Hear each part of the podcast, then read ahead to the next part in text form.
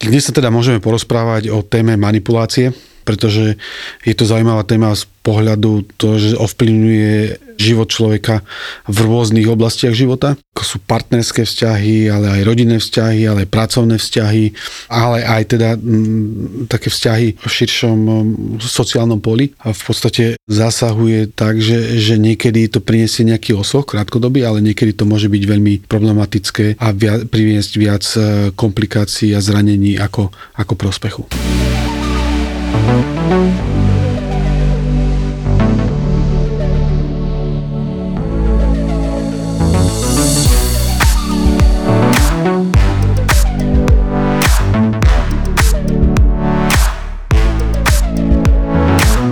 Kamarátka vravieva, že ona, keby chcela, by mohla byť veľmi dobrá manipulátorka. Je to naozaj takto, že ľudia si vyberajú, koho chcem a koho nechcem zmanipulovať, alebo je to niečo v podvedomí, čo niekto robí v podstate druhému človeku. Sú ľudia, ktorí e, radi manipulujú a chcú manipulovať s okolím a majú predstavu, že môžu zmanipulovať ľudí a že sú ako keby ochotní alebo schopní e, dotlačiť ľudí do toho, čo chcú a veľmi radi to robia.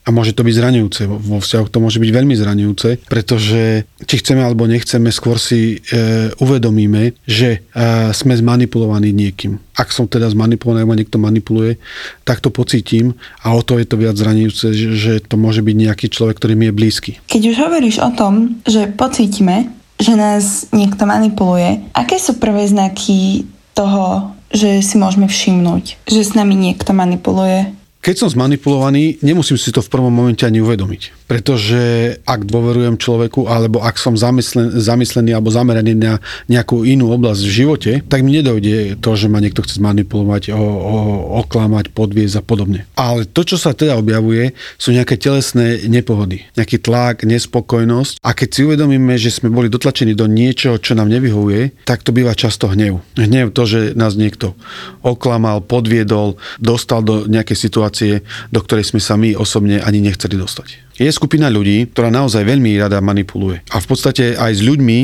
a ostatnými narábajú, ako keby boli figurky na šachovnici. Snažia sa s nimi hýbať, snažia sa určovať, čo by mali a čo by nemali robiť, ako by sa mali správať, ako by sa nemali správať. A vždy to robia vo vzťahu tomu, aby oni z toho mali nejakú výhodu. Aby ten, ktorý manipuluje, mal z toho nejakú výhodu. Napríklad v pracovnom kolektíve pustí nejakú informáciu o tom, že sa niečo udialo, ale nie kvôli tomu, aby informácia bežala a dozvedeli sa ľudia o nej, ale kvôli tomu, že on chce, aby sa nejaká situácia zmenila. Napríklad, že by bol niekto ohovorený, že by bol niekto odmietnutý, že by bol niekto ponižený a podobne. Veľa, veľa takých ľudí je na pozíciách, ktoré sú, majú nejakú moc a chcú dosiahnuť nejakú moc. Čiže chcú ukázať, ako keby boli lepší, šikovnejší, vedia rozhodovať za iných, vedia, čo je pre nich lepšie a tak sa potom aj správajú. Čiže títo tzv. manipulátori, ak ich tak môžeme nazvať, nemanipulujú iba s človekom ako jednotlivcom, ale snažia sa takto si ohýbať rôzne situácie alebo kolektívy s rôznym zámerom. Povedzme napríklad ublížiť niekomu alebo mať z toho osobný prospech a niekam sa posunúť, ale teda vždy je to na úkor iných. Áno, v podstate manipulácia je, tak by som nazval, ofenzívna reakcia. Čiže je to niečo, čo idem do útoku, idem do ofenzívy a snažím sa získať nejakú výhodu. Ale nesnažím sa získať výhodu nejakým, nejakým poctivým, otvoreným spôsobom, ale snažím sa získať výhodu tým, že to prostredie a tých ľudí uvediem buď šťastí do omilu, alebo využijem len niektoré informácie, ktoré mám, alebo tie informácie skreslím tak, aby, so, aby som ja vyznel nejakým spôsobom lepšie. A dôsledkom je, že, že chcem z toho získať nejakú výhodu pre seba. V partnerstve to môže byť o tom, že chcem sa mať lepšie, chcem niekam ísť, ale nepoviem, že chcem ísť tam priamo, nechcem si vyriešiť konflikt, aký, aký, alebo, alebo respektíve riskovať nejaký konflikt, alebo riskovať nejaké nedorozumenie a, a vypýtať si to priamo a nastaviť si hranice vo vzťahu tak, aby som byť spokojný. A mohol byť spokojný aj môj partner alebo partnerka, ale urobím to tak, že, že jednoducho poviem mu len čas pravdy, poviem mu len niečo, čo by možno mohol a, ako keby prijať a poviem to takým spôsobom, aby som ja z toho nejako vyhral. Čiže v podstate by sme mohli povedať, že im chýba taká tá schopnosť dohodnúť sa na kompromise, hej? Ale áno, áno, je to aj o tom, že, že v podstate nemusí im chýbať, ale nevyužívajú takúto stratégiu. Nevyužívajú, alebo málo kedy využívajú stratégiu takého nejakého férového vyjednávania alebo komunikácie alebo otvoreného rozprávania o, o tom, čo potrebujú alebo čo by chceli ale snažia sa to získať nepriamou cestou, ako keby obísť toho partnera a dostať ho do pozície, ktorá mu nevyhovuje. Niekedy to môže byť také veľmi nenapadné a, a možno aj neškodné, e, neškodné také omily, že nepoviem, že idem niekam, a že chcem niečo urobiť, že potrebujem niečo vo vzťahu, Často to býva pri mladých napríklad, že nepovie,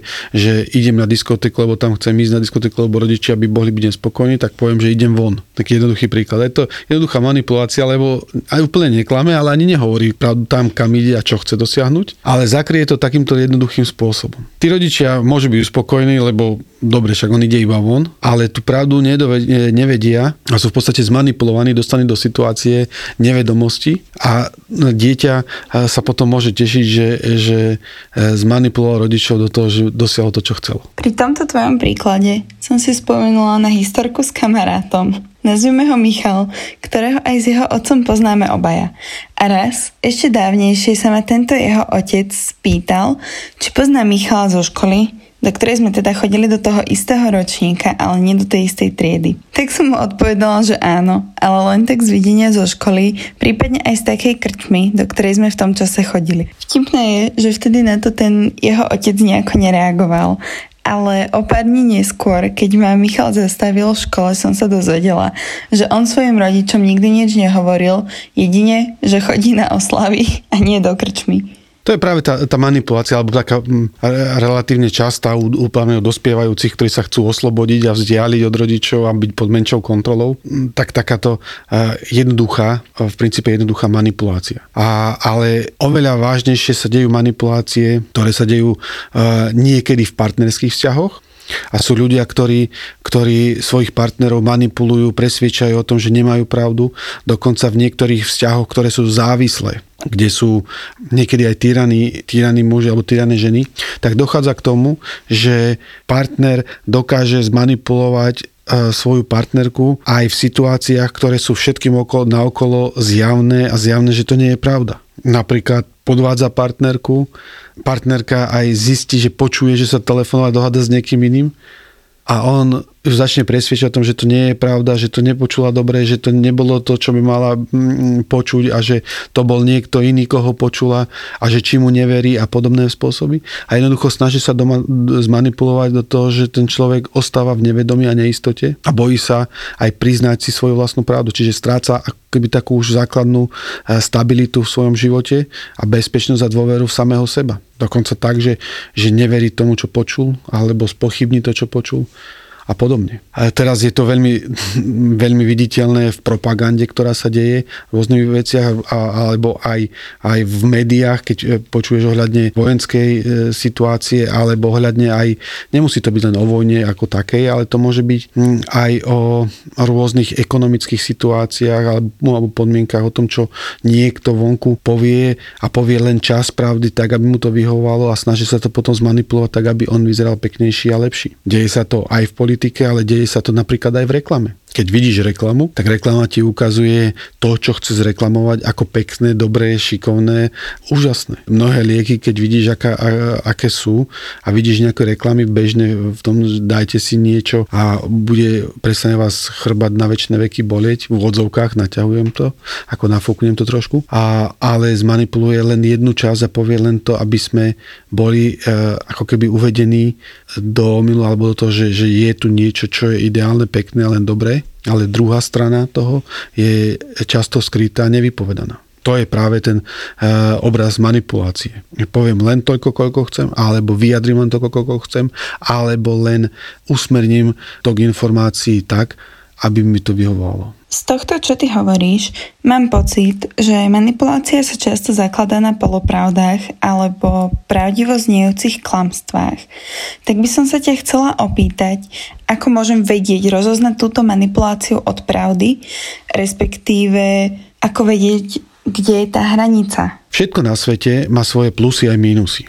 Má svoje prednosti aj nedostatky. Tento svet nie je ideálne dobrý ani ideálne zlý A ak niekto začne prezentovať len dobré veci toho, čo má, len, že to je pozitívne, len, že to je e, dobré a že je to prospešné a nepovie druhú stranu, v čom to je nevýhoda alebo v čom to je zlé, tak je vidieť, že tam je nerovnováha. A v takom prípade je dôležité sa zastaviť, zamyslieť, ujasniť si to a, a spoznávať aj, aká je tá druhá strana tak, aby som mohol mať prehľad obidvoch, aby to bolo vyvážené. Ak niekto príde Napríklad často sa deje to, že príde dieťa neskoro do školy alebo, alebo nejaký zamestnanec do práce, tak tá manipulácia môže pripovedať, že teda byť v tom, že napríklad povie a zmeškal mi autobus alebo mm, ja neviem, stalo sa niečo na ceste smerom cestou do práce, čo svojím spôsobom môže byť pravda. Ale to, čo je zaujímavé, je aj tá druhá strana, akým on spôsobom sa pripravil na to a zabezpečil to, aby nemeškal. Ako on si prispôsobil svoje veci tak, aby zvládal tú situáciu. Alebo ako on prizná svoj diel chyby na tom, že prišiel neskoro. Ak toto neurobí a nechá to len vec ako keby na vonkajšie vplyvy, na niečo mimo, tak sa snaží zmanipulovať, lebo v tej situácii bol aj on. A je dôležité, aby, aby teda ak chce férovo jednať, aby tam pripustil aj ten svoj diel viny, ktoré na to má. Tuto riešime nejakú manipuláciu vo forme výhovoriek. Ale teda ako sa odpútať od nejakého manipulátora vo vzťahu alebo v pracovnom prostredí. Aby si ma správne chápal, hovorím o situáciách, kedy je ťažké sa vyhnúť alebo odpútať od manipulácie, ktorá sa často vyskytuje v toxických medziľudských vzťahoch a je teda veľmi ťažké sa aj tam vyhnúť. Bohužiaľ, ale tieto vzťahy v živote boli, sú a aj budú a je veľmi ťažké ich opustiť. Myslíš vzťahy? Áno, myslím aj romantické vzťahy, ale hlavne tak celkovo tie medziľudské, lebo aj pracovný vzťah je vzťah určitého druhu. A povedzme, že sme v prostredí, kde je nejaký šéf, ktorému nejakým spôsobom nevyhovujeme a snaží sa nás manipulovať. Napríklad tým, že ti bude vravieť, že nepracuješ dosť, mal by si pracovať viac, lebo z toho budú vyvodené následky. A toto teda môže viesť k syndromu vyhorenia, o ktorom sme sa už rozprávali v niektorej z predošlých epizód, ale ako sa od takéto manipulácie odpútať. Keď hovorím o protiváhe, vedieť akože ujasniť si samého seba, že všetko má svoje plusy a minusy, tak aj v tomto prípade je dôležité ujasniť si, že čo chcem ja, kde som ja, kde sú moje hranice tak, aby som ja vnímal samého seba, vnímal ako svoje potreby, vnímal, čo ja v tomto celom chcem a čo je pre mňa dôležité. Ak on ma tlačí do niečoho, čo mi nevyhovuje, alebo mi ukazuje len niektoré pekné veci a ja zistím, že sú to veci, ktoré mi nevyhovujú, s ktorými nie som spokojný, tak je dôležité sa zastaviť a ujasniť si, čo v tom chcem ja.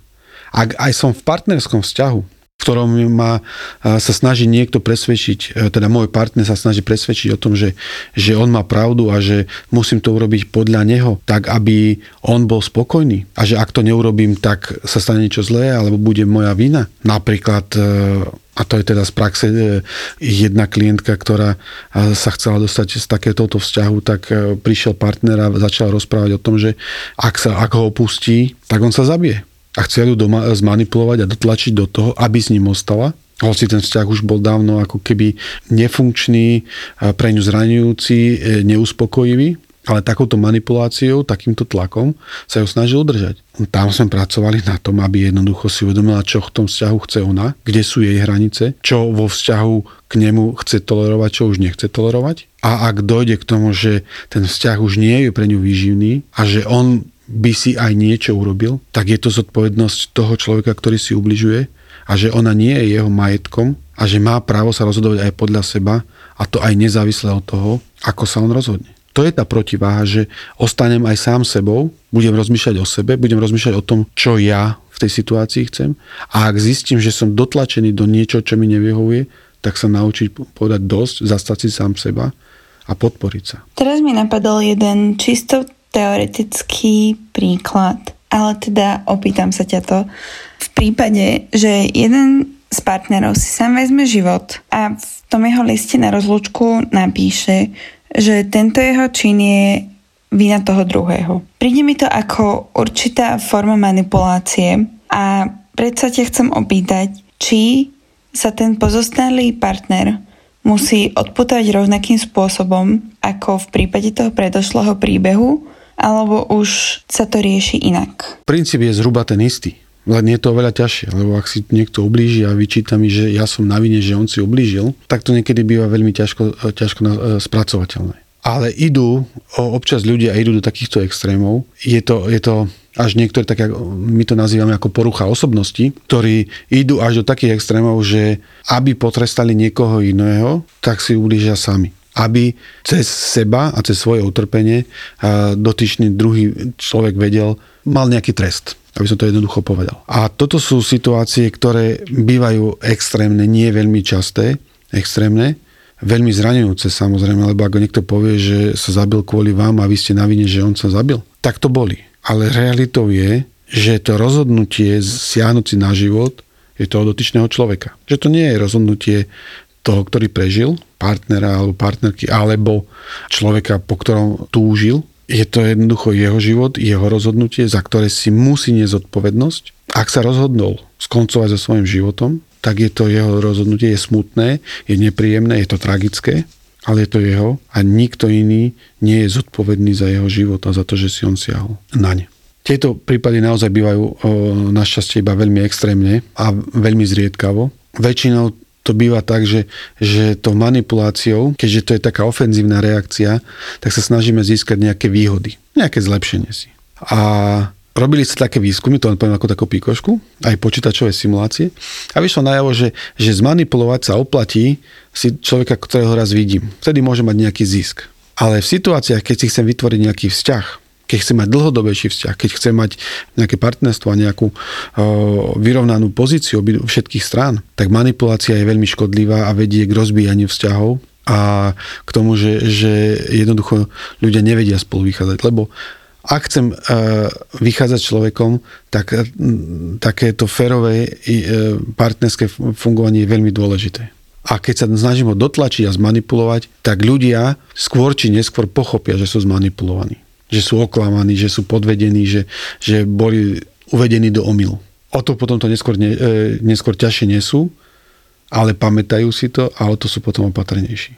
Také tie mierne e, manipulácie sa naozaj vyskytujú. Je to jedna z takých reakcií, ako dosiahnuť svoj úspech, ale v prípade, že sa to stane ako keby takým hlavným výrazným prvkom nášho fungovania vo vzťahu k iným ľuďom, tak e, to môže byť veľmi, veľmi problematické.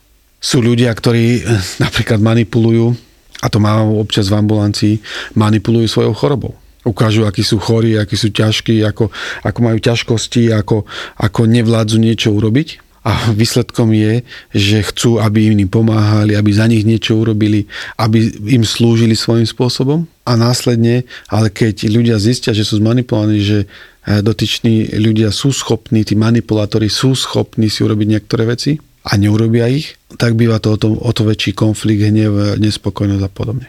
Niektorí ľudia naozaj manipulujú napríklad aj chorobou, neschopnosť, alebo, alebo keď majú nejaký hm, handicap, tak ho zvýraznia natoľko, že to vedie k tomu, že sa tí ľudí, druhí, druhí ľudia začnú ľutovať, ošetrovať a podobne. Občas vydávam jedného človeka, ktorý chodí na invalidnom vozíku, keď ho nikto nevidí, tak sa postaví a chodí. Ono za tým môže byť, to nechcem obviňovať nikoho, ono za tým môže byť, že on vládze chodiť iba chvíľočku a potom už nemôže. Ale ak to je tak, že vždycky, keď je skrytý, tak chodí a keď je medzi ľuďmi, tak je na vozíku. Tak to vyvoláva už minimálne pochybnosti a o to, že manipuluje. Ono by, mňa to až tak nebolo, alebo netrápilo, ale keď vidím, ako pýta peniaze, keď je na vozíku, a potom, keď vidím, že chodí, tak to minimálne vyvoláva nejaké podozrenie o tom, že ako ten človek funguje a či jeho správanie a nie je manipulatívne vo vzťahu k iným ľuďom, keď si pýta peniaze od ostatných. Či to tak naozaj je, to neviem. Ja len to hovorím ako príklad, alebo minimálne, minimálne z môjho pohľadu také ako keby varovný prst, alebo tušenie, alebo odhad, že by to nemuselo byť úplne OK, keď na verejnosti je vždy na vozíku a keď ho vidím niekde, kde je o samote a v takom jednom parčíku, tak tam vie chodiť. To je teda takáto príklad manipulácie, ale nechcem ani jeho nejakým spôsobom sa dotknúť. Ale keď viem, že isté okolie bol, isté obdobie bolo také, že ľudia chodili žobrať a boli, boli zdraví a chodili žobrať kvôli tomu, že si zarobili viac peniazy, ako keď chodili do práce a využívali dobrotu, láskavosť alebo obetu iných ľudí a ochotu dať im peniaze. To je taká manipulácia, ktorá samozrejme zasahuje aj do etických noriem a, a do nejakých takých slušného správania. Tak, ale toto isté sa deje aj v dnešnej dobe a mnohokrát je to na úkor toho, že ľudia si zoberú zvieratá, deti von do zimy, aby len teda žobrali a získali nejaké peniaze. A nie je to teda vôbec nič nezvyčajné. Keď sa vrátime eh, k manipulácii vo vzťahoch, niekedy to môže byť zábava, že zmanipulujem, ale viem, že ten človek na to príde, že sa eh, dozvie tú, to, čo som povedal a to môže byť ako také, taká zábava vo vzťahu. Ale výsledok musí byť ten, že obidvaja o tom nakoniec vedia, že je to manipulácia a že to nie je o tom, že, že získa ten druhý nejakú veľkú výhodu. Vtedy to môže byť taká hra. Ale ak to nadobúda také vážnejšie kontúry, že to, že to ide do takých citlivejších tém, že to ide do osobnosti a že to zraňuje e, takú cit takého sebahodnotenia človeka, tak to môže byť veľmi bolestivé a zraňujúce. A preto to je aj z takých, preto to aj patrí medzi také ofenzívne reakcie. Čiže útočné. Aj keď skryto útočné, ale útočné. Mám takého známeho, ktorý dlhodobo podvádzal jeho frajerku o, s mnohými dievčatami, ale teda táto jeho frajerka o tom v tom čase ešte nevedela. Keď to zistila, tak sa on celú situáciu pokúsil otočiť na to, že ona je tá zlá, s tým, že celý jeho argument bol, že ona mala nejakého kamaráta, s ktorým si bola blízka. A napriek tomu, že on vedel, že nikdy spolu nič nemali, sa takouto manipuláciou pokúšal výjsť z toho celého problému bez viny. Áno, to je častý, častý prejav manipulácie vo vzťahoch, kedy ja sa chcem cítiť dobre tým, že zhodím druhého človeka, že to zhodím partnera. Ukážem na jeho vinu, ukážem na jeho chybu. Často to býva napríklad pri konfliktoch riešime nejaký konflikt, alebo ľudia riešia nejaký konflikt a v istej situácii by mal priznať, že áno, aj on mal nejakú chybu v nejakom konflikte, nejakom nedorozumení alebo v niečom, čo sa stalo. Na to, aby si priznal chybu, na to ako keby nemal guráž, alebo by to bolo veľmi zraňujúce a bolestivé, tak radšej celú situáciu zmanipuluje a otočí a začne hovoriť možno o nejakých ďalších chybách alebo ďalších problémoch, alebo stiahne to na minulosť a vtiahne do toho nejaké ďalšie premenné, niečo ďalšie, nejaké ďalšie informácie, ktoré celú tú situáciu a to, čo riešia, postavia do úplne iného svetla. A často potom e, partnery v tom uviaznú. Alebo si začnú vyťahovať, čo kedy kto urobil namiesto toho, aby sa dostali k problému, ktorý v pôvodne chceli riešiť. A tieto veci bývajú naozaj zraňujúce, pretože ak v nich partnery uviaznú, tak eh, jednoducho nevedia sa posunúť vo vzťahu ďalej, lebo jeden sa cíti ukrivdený, druhý sa cíti ukrivdený, majú pocit, že ten druhý ich mm, zraňuje, podvádza, nie len fyzicky, ale aj fyzicky môže, ale že, že podvádza minimálne v tom, že nevedia vyriešiť tú situáciu, v ktorej sa nachádzajú a ten konflikt, ktorý majú. Nedávno som počula taký citát, každopádne myslím si, že toto si mnoho ľudí neuvedomuje a príde mi to ako veľmi pravdivá vec. A teda tento citát znel, že ľudia v partnerských vzťahoch si často neuvedomujú, že sú to oni dvaja versus daný problém, s ktorým sa stretávajú a nie, že sú dvaja proti sebe. Znamená to vlastne to, že nemajú bojovať jeden proti druhému, ale majú sa spolu snažiť vyriešiť ten problém a osobne si myslím, že často práve neuvedomenie si takýchto základných vecí je dôvodom rozpadu množstva vzťahov. Áno, ak, ak neviem riešiť problém, alebo ak nevedia ľudia riešiť problémy, alebo ak e, sa cítia ohrození alebo nepríjemne v prípade, že by mali uznať nejakú časť svojej chyby na nejakom konflikte alebo nedorozumení. A radšej prenesú e, zodpovednosť, vínu, dôležitosť problémov alebo dôležitosť e, váhu, váhu chýb, ktoré sa udiali medzi nimi na toho druhého, tak to je práve ten obraz tej manipulácie, o ktorej sme sa bavili. To je obraz toho, že nevedia sa pozrieť na problém, ktorý je medzi nimi, nevedia riešiť to, čo je medzi nimi, ale vťahujú, vťahujú nejaké ďalšie teda oblasti, ďalšie problémy a do, do toho vzťahu a tým pádom to zamieša, zamiešavajú a, a metú celé. Alebo potom prenesú zodpovednosť, váhu, vinu na partnera, aby oni sa cítili ľahšie, príjemnejšie, slobodnejšie a ako keby výťazí.